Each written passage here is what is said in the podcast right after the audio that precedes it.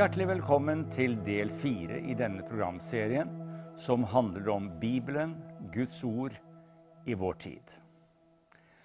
Jeg avsluttet forrige program med å vise til forfattere som levde i en vekkelsestid i Norge, hvordan litteraturen var inspirert og preget av en tid med vekkelse, av Bibelen og Guds ord. Jeg nevnte f.eks. flere forfattere. Johan Falkberget. Jeg nevnte Johan Boyer, den siste viking. Og jeg nevnte også en annen kjent forfatter, Trygve Gulbrandsen, med sin trilogi 'Og bakom synger skogene', 'Det blåser fra Dauingfjell' og 'Ingen vei går utenom'. Dette er sterk litteratur som bærer preg av en tid hvor Bibelen var mer framme i det norske folk enn i dag. Og vi viste til episoder i Israels historie da Guds ord var bortgjemt. Lovboken lå gjemt i Herrens hus, men de hentet den tilbake, og det ble glede blant folket. La oss ta dette med inn når vi nå fortsetter i denne fjerde delen og jeg går først til det som er Bibelens aller lengste salme. Og mange av dere vet at det er Salme 119. Det er en fantastisk salme. Og denne salmen den har mange deler. Og her er det snakk om Bibelen, om Guds ord, hele veien. Og la meg ta for meg noen bibelvers som løfter fram betydningen av Guds ord og våre liv. Hør bare hvordan denne mektige salmen begynner. Salige er de som går de oppriktiges vei, som vandrer i Herrens lov. Salige er de som tar vare på Hans vitnesbyrd, som søker Ham av hele sitt hjerte. Du har gitt dine befalinger for at en skal holde dem nøye. I hjertets oppriktighet vil jeg prise deg når jeg lærer dine rettferdige dommer å kjenne. Dine forskrifter vil jeg holde, du må ikke rent forlate meg. Dette er både bønner og anbefalinger med tanke på betydningen av Guds ord i våre liv. Og her i det niende verset, her sier David følgende.: Hvordan skal den unge holde sin sti ren? ved å holde seg etter ditt ord. Og jeg tror at dette er en gyllen leveregel for de aller fleste. Å holde seg til Guds ord og la Bibelen være ens veileder. Da tar man ikke feil. Og jeg kan nevne noen andre vers her. F.eks. vi går utover i salmen og kommer til vers 38. Stadfest ditt ord for din tjener, det som gir frykt for deg. Frykt, det er Guds frykt. Det er ikke frykt i betydning redsel, men David ønsket å ha respekt for Gud, ha age, som det het i gamle dager. Og denne gudsfrykten, denne respekten, gjorde at de bøyde seg for Guds ord. Og det er nok på mange måter en mangelvare i dag. Og den som hadde denne respekten for Guds ord, fikk oppleve at Gud stadfestet ordet. Han stadfestet det for sin tjener. Og vi kan se videre, f.eks. på vers 42. Jeg vil gi svar til dem som hånet meg, for jeg setter min lit til ditt ord. David han var jo Israels konge, og fordi han var en liflig sanger og en tilbeder av Gud, så opplevde han også motstand. Men han satte sin lit til Gud og til Hans ord, står det. Og den som setter sin lit til Herrens ord, kommer aldri på skam. La oss stole på Herrens løfter. skal dere høre på et ord som kommer i vers 50. Det er min trøst i min elendighet at ditt ord har holdt meg i live. Jeg husker i min ungdom så fikk jeg for meg at jeg skulle besøke en mann som var på sykehus. Han hadde vært utsatt for en ulykke, og nå lå han der og var eh, litt motløs. Men når jeg kom der, så ga jeg denne mannen et ord, og det var nettopp dette ordet. Det er min trøst i min elendighet at ditt ord har holdt meg i live. Og denne mannen han var en personlig kristen, men også kristne kan oppleve motløshet og motgang. Men jeg vet at dette ordet, det fornyet ham. Det ga styrke for dagen, og det ga god søvn for natten.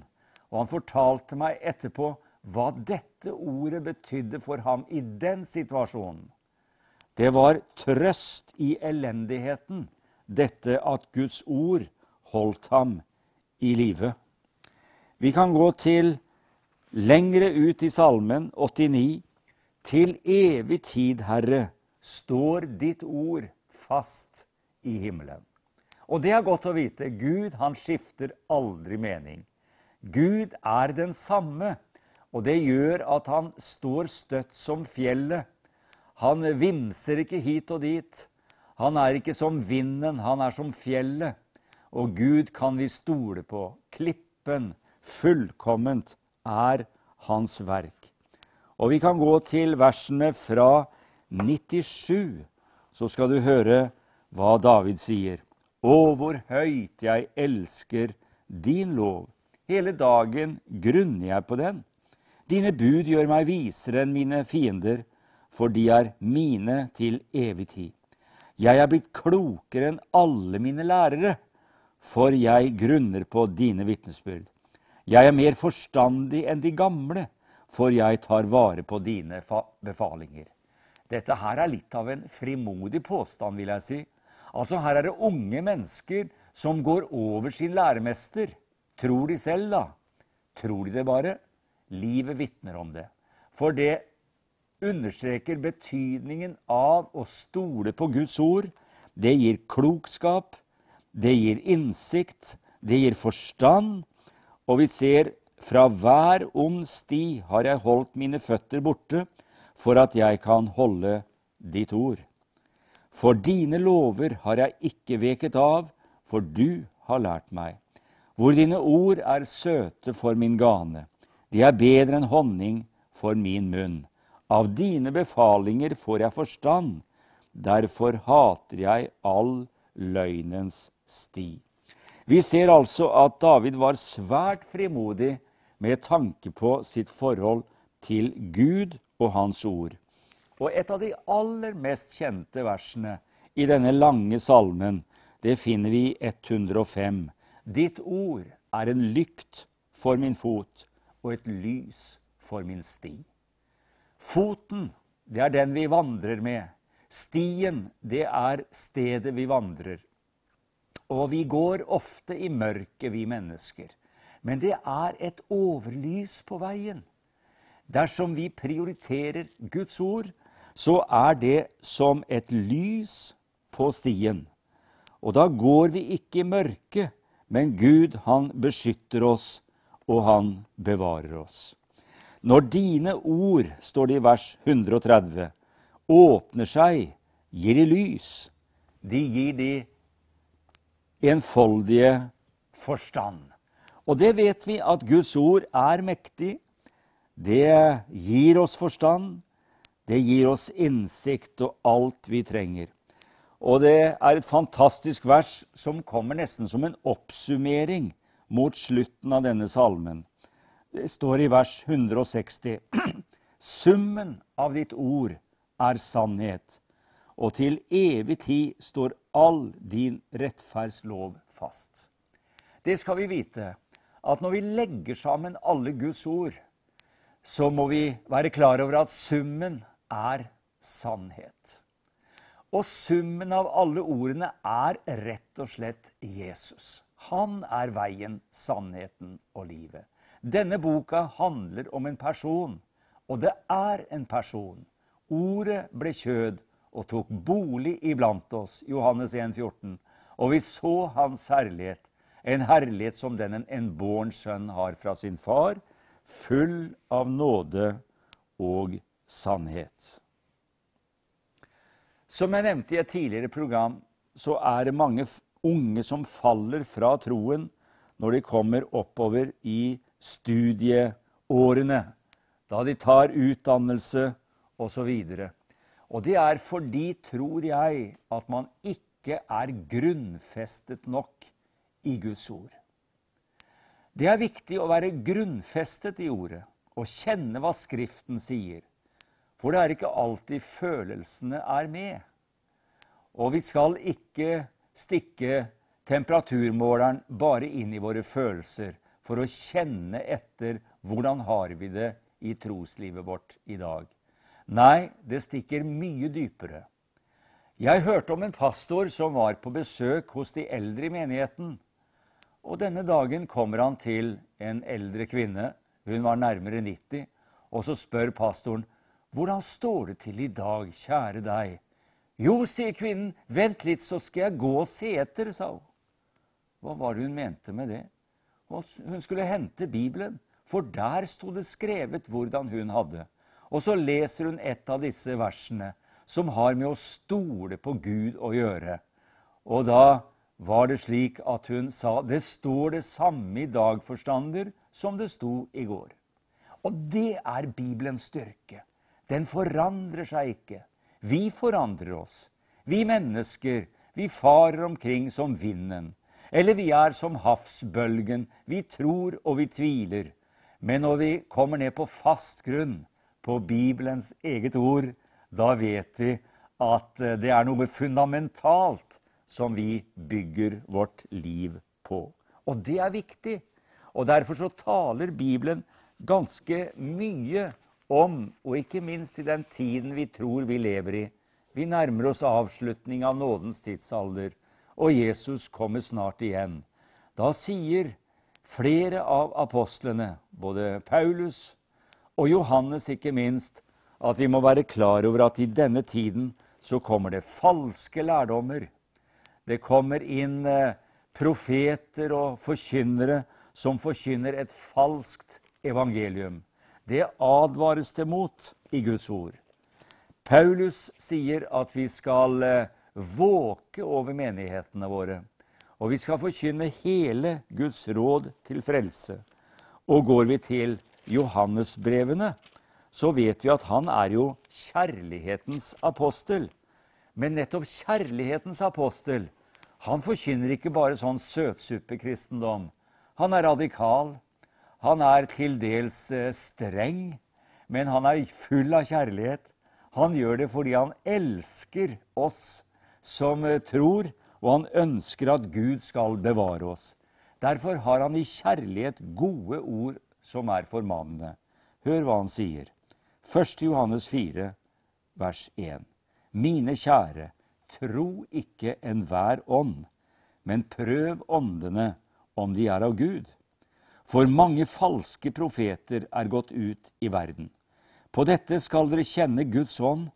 Hver ånd som bekjenner at Jesus er Kristus, kommet i kjød, er av Gud.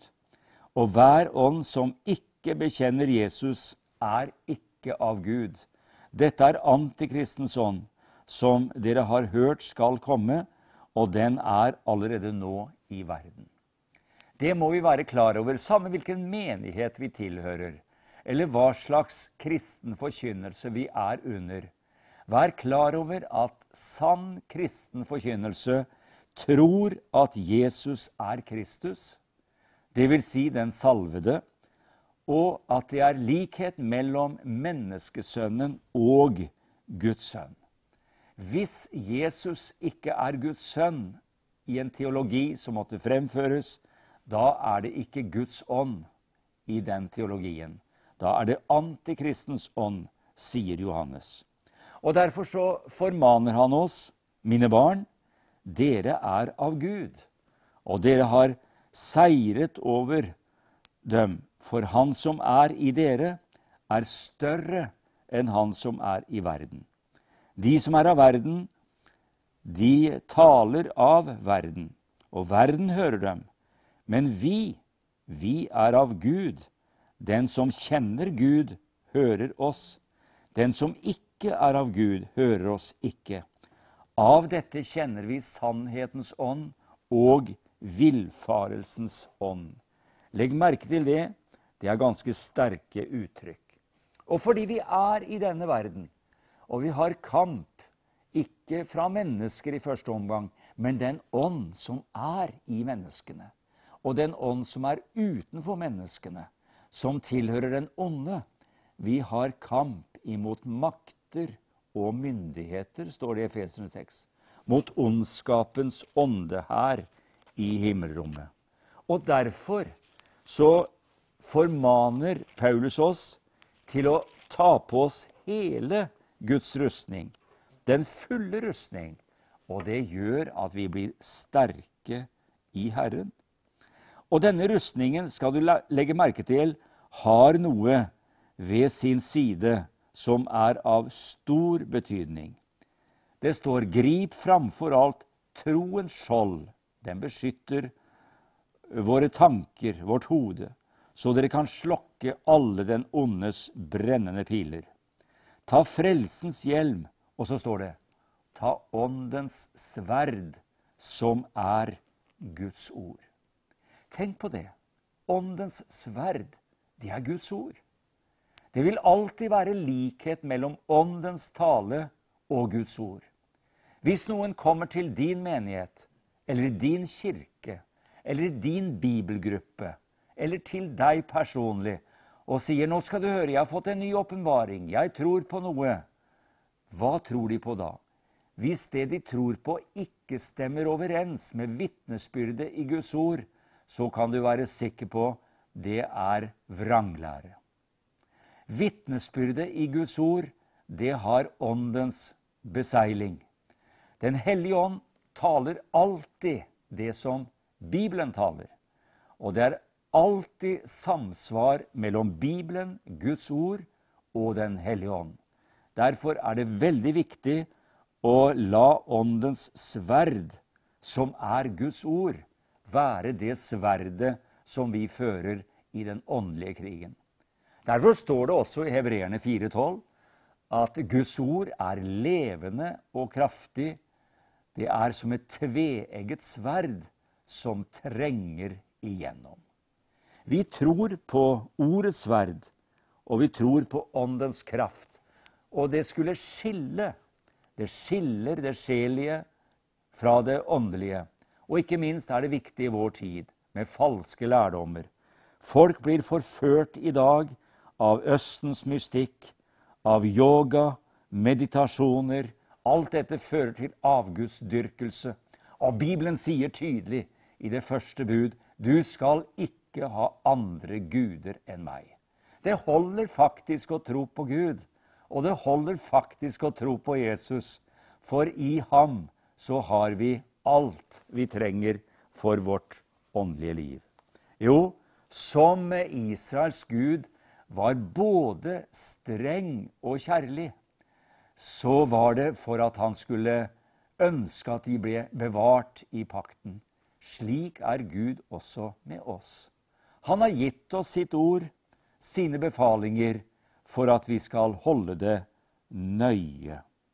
Og vi ser gjennom den israelittiske historie at Gud formaner folket til å ta vare på Herrens ord. Han sammenligner ordet med flere ting. Guds ord, det er brødet som vi spiser.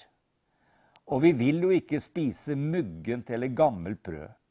Nei, vi vil spise godt brød, nyttig brød. Og i ordet Jesus som sa selv 'Jeg er livets brød', vi eter hans kjød, og vi drikker av hans blod. Da løfter han inn nattverden som bekrefter ordets virke i våre liv og våre hjerter. Profeten Jeremia holder frem dette med kilden og sier i Jeremia 2,13.: To onde ting har mitt folk gjort. De har forlatt den virkelige kilde. De har hogd seg ut nye brønner som ikke holder vann, og de har forlatt meg, sier Herren. Skulle vi virkelig forlate Gud etter å ha vandret med ham? Skulle vi virkelig hogge oss ut nye kilder og vende oss til lærdommer som går på tvers av hva evangeliet lærer oss. Nei, stå fast i det du tror på. La barnelærdommen som du fikk inn en gang, du som har vokst opp i et troende hjem, ta vare på den. Du vet hvem du har lært av. Men eh, noen sier til meg ja, jeg har barnelærdommen, og så lever de slett ikke som kristne. Da vil jeg si at barnelærdommen den er helt død. Og eh, det er ikke noe liv i den. Men så fort mennesker venner seg til Gud, og du begynner å tro på den teoretiske barnelærdommen du har kunnskap om, da blir det liv i barnelærdommen. Og da vil den føre deg til Han som er Ordet, og ordets kilde åpner seg for deg det er som å åpne for vann, og du får lov til å gjøre som den samaritanske kvinne. Du får senke din krukke ned i det levende vannet. Da hender det at vi gjør som hun. Parkerte sin egen krukke, lot den stå, men hjertet ble fylt av levende vann. Og dette er et bilde på Guds ord. Hun kom tilbake til landsbyen og hun som stjal seg ut for å slippe de lange øyekastene, for hun levde ikke akkurat et godt liv. Hun hoiet og ropte og sa, Kom og se, en mann som har sagt meg alt jeg har gjort. Han skulle vel ikke være Messias? Jo, det var Jesus Messias hun hadde møtt. Mannen som forvandlet hennes liv. Og Derfor så kan vi også uttrykke at frelsen den kommer fra jødene. Frelsen kommer fra jødene, sa Jesus. Og det var nok også til henne, som var en hedningekvinne, en samaritansk kvinne. Og vi ser der at Jesus, han tilbyr sitt ord som levende vann, som en kilde som vi alle kan få lov til å drikke av. Og den kilden, den fins overalt hvor evangeliet forkynnes. Og vi ser også andre metaforer i Bibelen. Og denne Jeremia som jeg nevnte, som sammenlignet Guds ord med levende kildevann, han sammenligner også eh, folket med å være som en ung, forlovet kvinne, der Gud er lei seg over at denne kvinnen har forlatt Herrens ord og gått sine egne veier. Hør hva Herren sier i Jeremia 2, 2. Så sier Herren, jeg minnes din ungdoms hengivenhet, dine forlovelsesdagers kjærlighet, hvordan du fulgte meg i ørkenen. Og Gud, han minner også om hvor viktig det er at vi blir bevart i denne hengivenheten til ham. Og det er det disse bibeltimene dreier seg om. Det er disse dagene hvor vi skal vise ham kjærlighet. For det hjelper ikke å formane folk hvis ikke folket blir glad i Guds ord. Det hjelper ikke å tvinge folk inn i Guds nærvær. Hjertet må bli berørt. Og når Gud rører ved hjertene våre, da får vi oppleve som Efesemenigheten at den første kjærlighet, den blir fornyet. Og Gud ønsker at vi skal leve i denne hengivenheten. Da er Bibelen, Guds ord, det vi trakter etter. Da er Bibelen autoritative ord som vi ikke diskuterer, men som vi faktisk ønsker å etterfølge. Og Gud har ikke til hensikt å ødelegge et eneste liv han tek ikke glansen av livet, den frelsar som kallar på deg. Fyrst da kan for alvor du leva, når han får deg fylja på veg, sier sangeren. Og det er så fantastisk å tenke på at Gud med sitt ord vil være lyset på stien. Så kjære venn, jeg håper at jeg gjennom dette mitt vitnesbyrd og gjennom denne bibelundervisningen får prentet inn i dine tanker og inn i ditt hjerte hvor viktig det er å gå til Bibelen, søke gode råd, bli klok, få oppleve å se inn i Guds frelsesplan og hvordan Gud vil lede oss på veien videre. Gud velsigne deg, og vi ses igjen.